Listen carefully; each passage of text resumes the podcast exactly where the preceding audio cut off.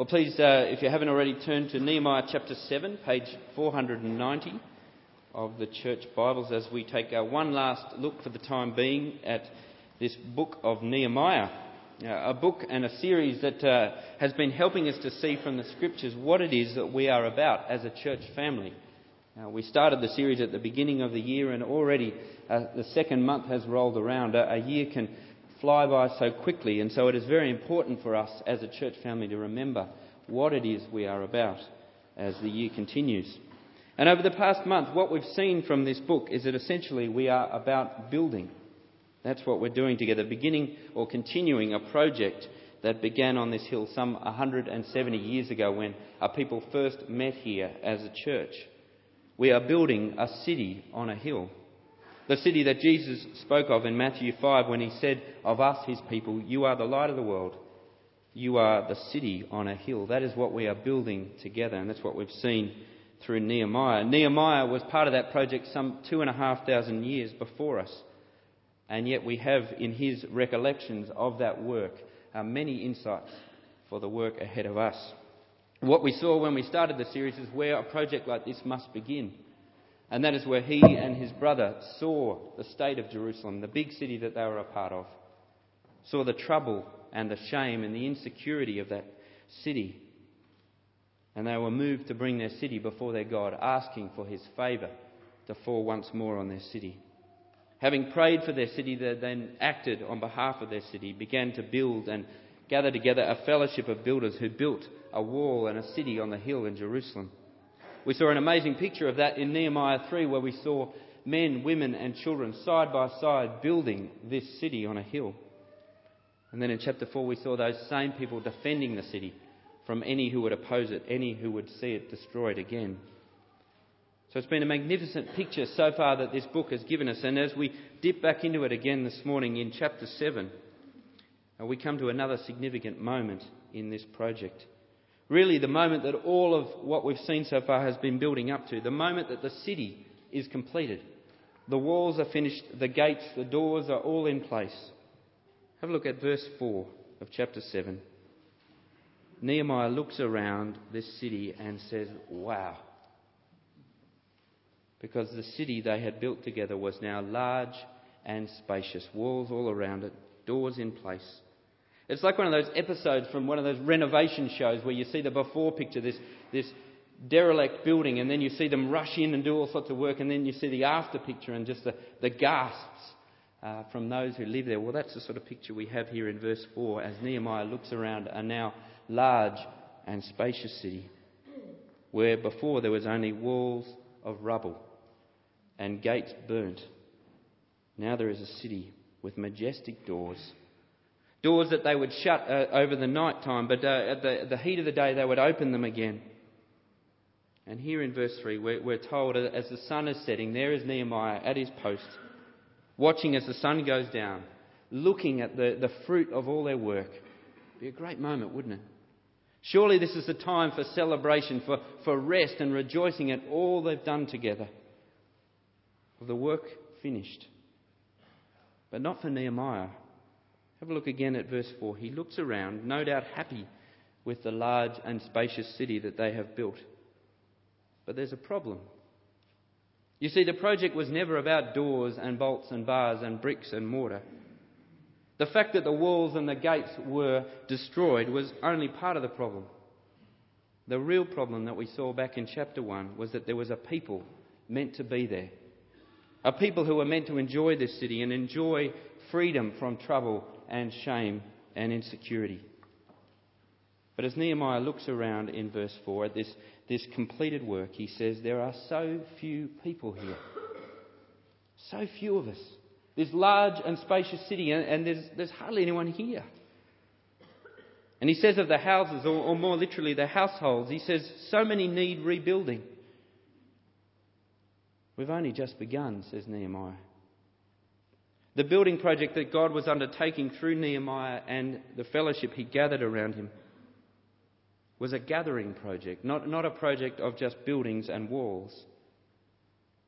It was building a city where here at last exiles could come in, safe, safe from trouble, free from shame, totally accepted. There is no city like this on earth, and Nehemiah knew it.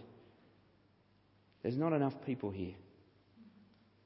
It's an incredibly attractive picture, isn't it? A large, spacious, peaceful, safe city. And it is exactly what we on this hill are called to be for the big city of Sheffield. We are to be the city by which our God calls to a troubled world, a shame filled world, an insecure world. Come. That's the vision that moves Nehemiah's heart again in chapter 7. As the sun sets over this completed city, he looks at the place and he says, We've only just begun. So many households in Fulwood and in Sheffield that need rebuilding. I mean, imagine it. Imagine the people we know being here with us, enjoying this city. I mean, it's not a perfect city because we're in it, but it's a shadow of what's to come. Still good, isn't it? Relationships marked by peace, acceptance, people living lives of confident joy, even sometimes in the face of extremely difficult circumstances. That's what this city is about. Nehemiah looks around and he says, We have only just begun. It is time to dream big. And so in verse 5, he says, So God put it in my heart to assemble, to gather, to build a church. And so what we see in the rest of this chapter is some of the things they started to do to get this gathering process underway. In the first three verses, we see that they needed to appoint roles, people to different jobs, if they were going to gather many into the city. Have a look at verse 1. After the wall had been rebuilt, I set the doors in place. The gatekeepers and the singers and the Levites were appointed. So he starts assigning roles. He starts with the gatekeepers. This city that they had built together, God's city, had walls and gates for defence. They, the walls, uh, the gates weren't open until the heat, of the, the heat of the day, and then they were shut again as the sun was setting. But during the day, during the day, the gates flung open and welcomed home exiles. Can you picture that scene? Is that not what we are about too on this hill? Welcoming home exiles. And we do it through the gospel of the Lord Jesus. The gospel that declares to us and to our world that God has come to a world in exile, that He has made His home among exiles, that He has gone, as Hebrews 13 tells us, outside the city gate, and there He has given His life away to free people through his own blood. That's what we're about. That's how we welcome home exiles. Because we know that the only way into this city is through him. He, as uh, John chapter 10 says, is the only gate into this city. And we know he's the only way into the heavenly city. For that's how we came in. As exiles ourselves, with nothing to offer this city, but knowing that what he had offered outside the city gates was enough to welcome us in and many like us. And so Nehemiah appoints gatekeepers to guard the city at night and to open it during the day. And you think about this one plus one initiative that we are a part of this year, that is what we are doing together, welcoming exiles. We've been about it in earnest in the last few weeks with all sorts of guest events, guest services, proclaiming the news of the Lord Jesus knowing that when that gospel is heard, many will not respond. But knowing that there will be times when people will, that they will come in and find peace and security in this city. And so we are to appoint gatekeepers. And second, in verse 1, you have the appointment of singers. And as I was looking at this list, I thought, this is a little odd. You've got this big role of gatekeepers, uh, evangelists. And then you're about to have priests. And then right in between it, you've got singers. I love this. Our city has a soundtrack, as the heavenly city will have one. Our city is to be filled with songs of praise for Jesus.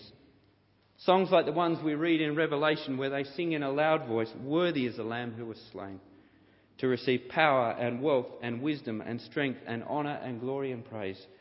That's the soundtrack of this city. The Bible tells us our whole life is to be an act of worship. It's the only logical response to God's mercy, but it's never less than singing. That's part of it, isn't it? A church without a song is not a Christian church. We are to sing songs that will allow the gospel to dwell deeply among us. songs that will encourage and embolden our faith. And so we must be careful not to see the songs that we sing together on a Sunday as the stretch your legs part of the service, the, the gap filler before the main stuff. So important for us to hear these songs together, hear them sung by those around us. And so important for those who come amongst us who do not know the Lord Jesus to see that the Lord is God and worthy of praise. And so, in the same way, we are to pray and encourage the gatekeepers amongst us, which is all of us. We need to uphold in prayer and support those appointed as our singers, as our musicians. And so, pray for Pete, pray for his team. And perhaps if this is your gift, join them. And so we have the appointment of the gatekeepers, we have the singers, and then we have the Levites, who were the priests.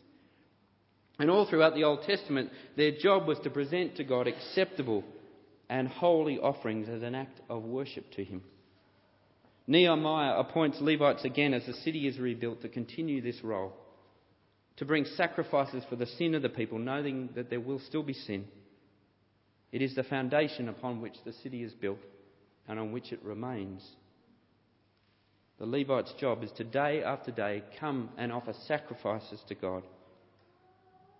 But here's the amazing thing about the city on this hill our city is built on a much bigger and stronger foundation than these priests. It is built on our one great high priest that Hebrews 10 tells us has offered one sacrifice for all.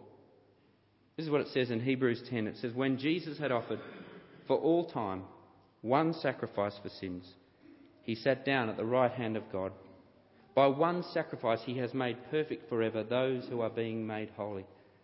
That's why we remember communion together this morning, because we know what this city is built on that once for all sacrifice. But the amazing thing about this is this role of priest. The Bible tells us now, because of that sacrifice, we are built into the very fabric of this city. And 1 Peter 5 tells us that we are raised up to be priests. A holy priesthood is what we're called in 1 Peter 5. Well, this part of the Bible tells us that this role of priest that was reserved just for the Levites is now for us all. Not just Levites, not just vicars, every single one of us in Christ. And it's an amazing role. The role where once again we, we serve as priests by bringing this word of God, the gospel, to those who have yet to hear it so that they might be acceptable to the Lord Jesus through repentance and faith. The goal of bringing that same word to each other to make each other holy that we, having received Christ as Lord, will grow to live every aspect of our lives with Him as Lord. We are to be priests, knowing that we have the high priest who has done all the work for us. And so, if you're a small group leader, know that you are a priest. It takes a priest to do that role. In fact, it takes a priest to be in one. And even the role of visiting, say, a seriously ill fellow Christian in hospital, it takes a priest to do that role. To walk into that situation where, where most feel powerless and know that in the gospel you have a word that brings powerful comfort. It takes a priest to do that role. And 1 Peter 5 says, You are that role. So, here in these first few verses, we have the appointment of key roles if we are going to gather a people to this city.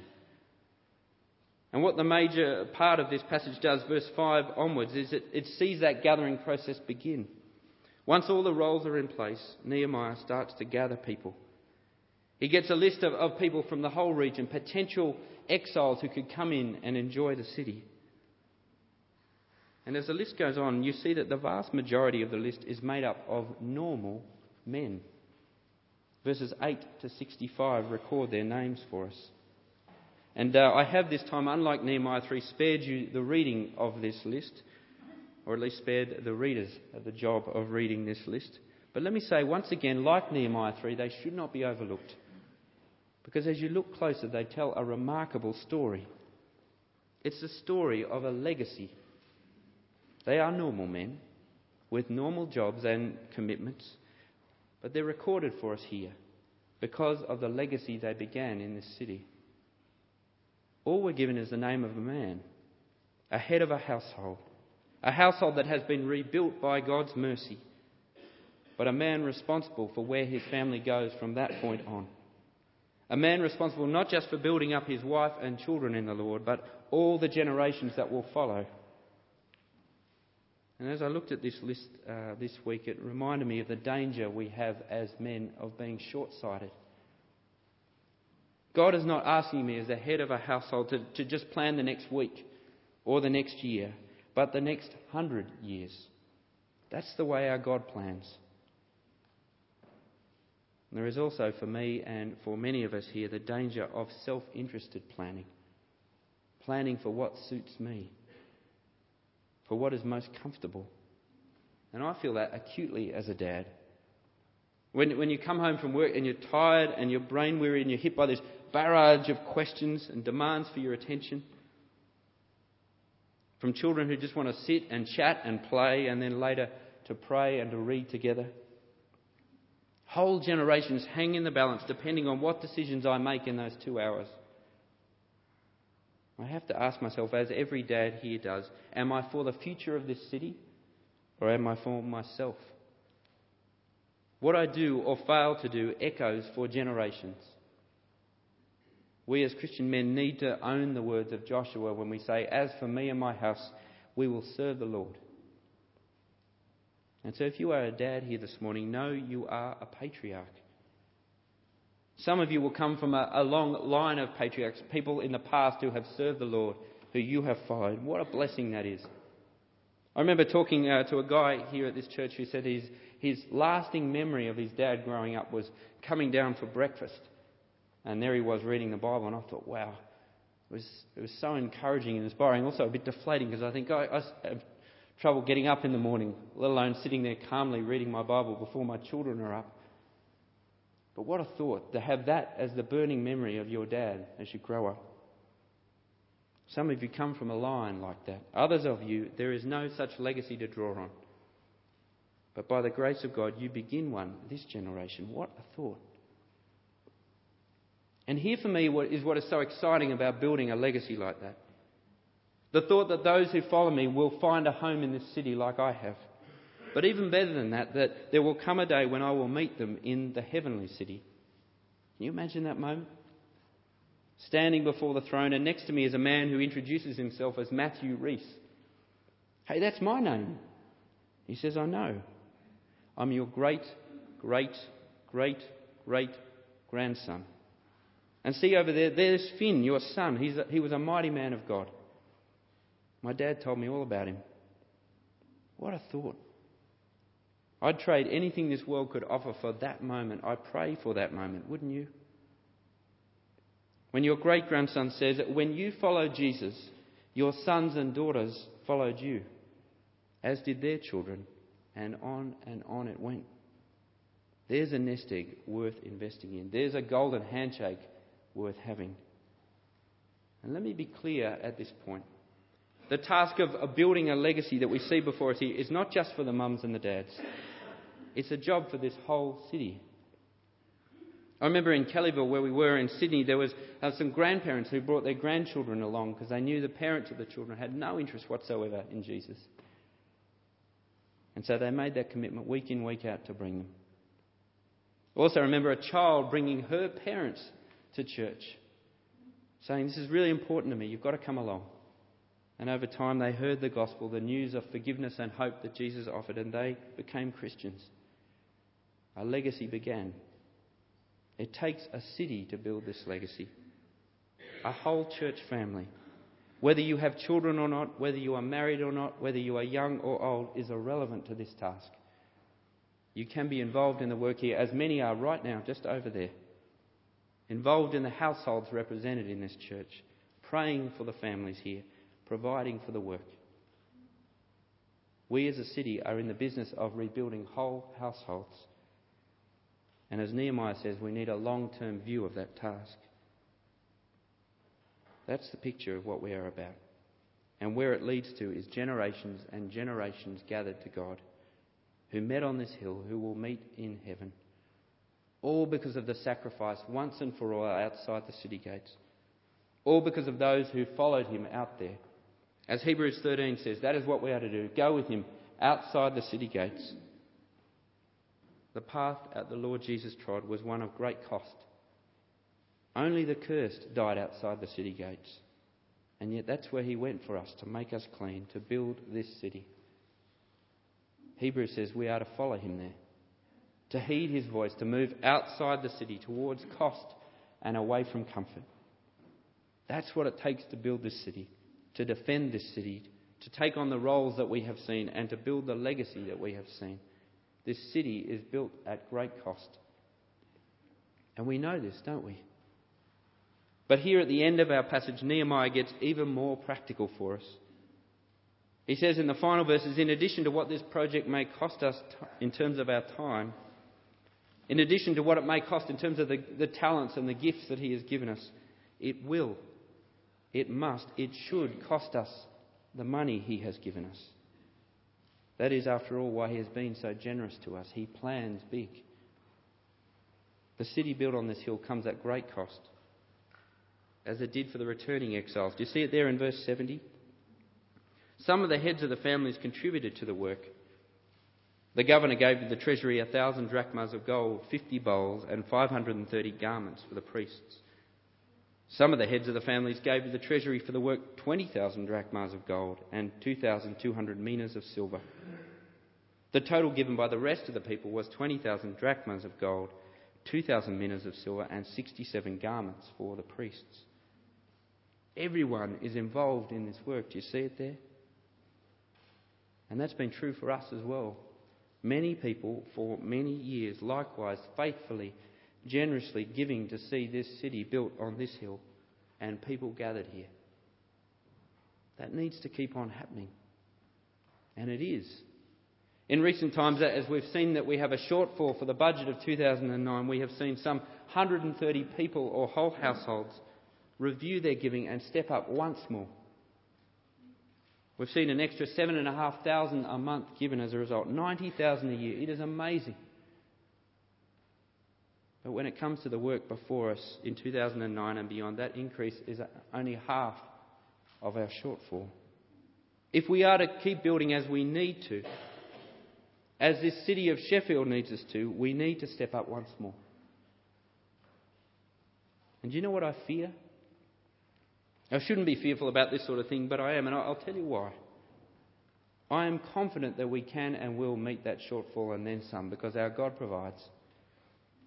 But my fear is this that those who are already giving generously here, and there are many, or those who have recently reviewed their giving and whether it's had to go down because of their situation or up, they will be the ones who step up once more again. Many of them will, and it will be magnificent to see and very honouring to God. But there are around a thousand people who gather on this hill on a Sunday, and many of us are not standing side by side with them in this important work of giving. It is time for us to step up. All of us. For those of us who are not giving, it is time for perhaps the first time to be involved in this part of the work.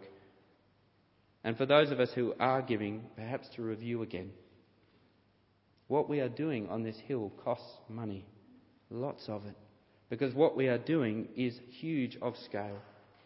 You see uh, on your seats what we have for, for tomorrow night with the with the missionary supper. We see that we are about a global work on this city. It reaches locally and it reaches globally. We are building eternal things, God honouring things together. Let me say if, if you are here and you are not a Christian, you are yet to come to Jesus in repentance and faith and find from him forgiveness and hope, then this is not a message for you. We do not want your money or expect it, not a penny. What we want for you is to come into this city and find a home. But for the disciples of Christ, for those who follow Jesus, people who are about this work of building the city, it is time for us to step up. How much? Irrelevant, completely irrelevant. Other than the fact that in your situation it needs to be about genuine, cheerful, sacrificial giving. For some, that will be curbing your giving because situations have made it that way. For others of us, perhaps many of us, it will be the opposite. And let me say as we finish if this makes you angry, Or you're wondering why this sermon is all about money. The answer is it's not. It's never about the money. It's about our hearts. It's about who our God is. It is about whether it is Jesus or mammon. It is about who our first love is. You cannot say, I am a disciple of the Lord Jesus Christ. I love God and not give to his cause. This is what our God is about in the world. This is what he has given his Son for. So keep praying about this. Talk to each other about it. It is an issue for the whole church family to work through together. Like any family, we need to make arrangements to meet the needs of our family.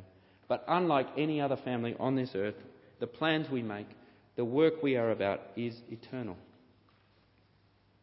And as we finish, uh, have a look at verse 73. See where all of this leads to. The heart for the city, the prayer for the city, the building, the defending, and all the roles we've seen, all the gathering, all the sacrifice and generosity. Where does it lead? Verse 73. The priests, the Levites, the gatekeepers, the singers, and the temple servants, along with certain people and the rest of the Israelites, settled in their own towns. It leads to that moment when exiles like you and I and all of those who are yet to come come in through the gate into the city where God dwells, where He is at the heart of everything we do, where He is enjoyed and the peace and acceptance and security He brings is given freely. It leads to that moment where together we taste and see that the Lord is good. All of which is but just a taste of the feast that's to come in the heavenly city. Can you think of a better reason than to be part of this building project than this? Let's pray.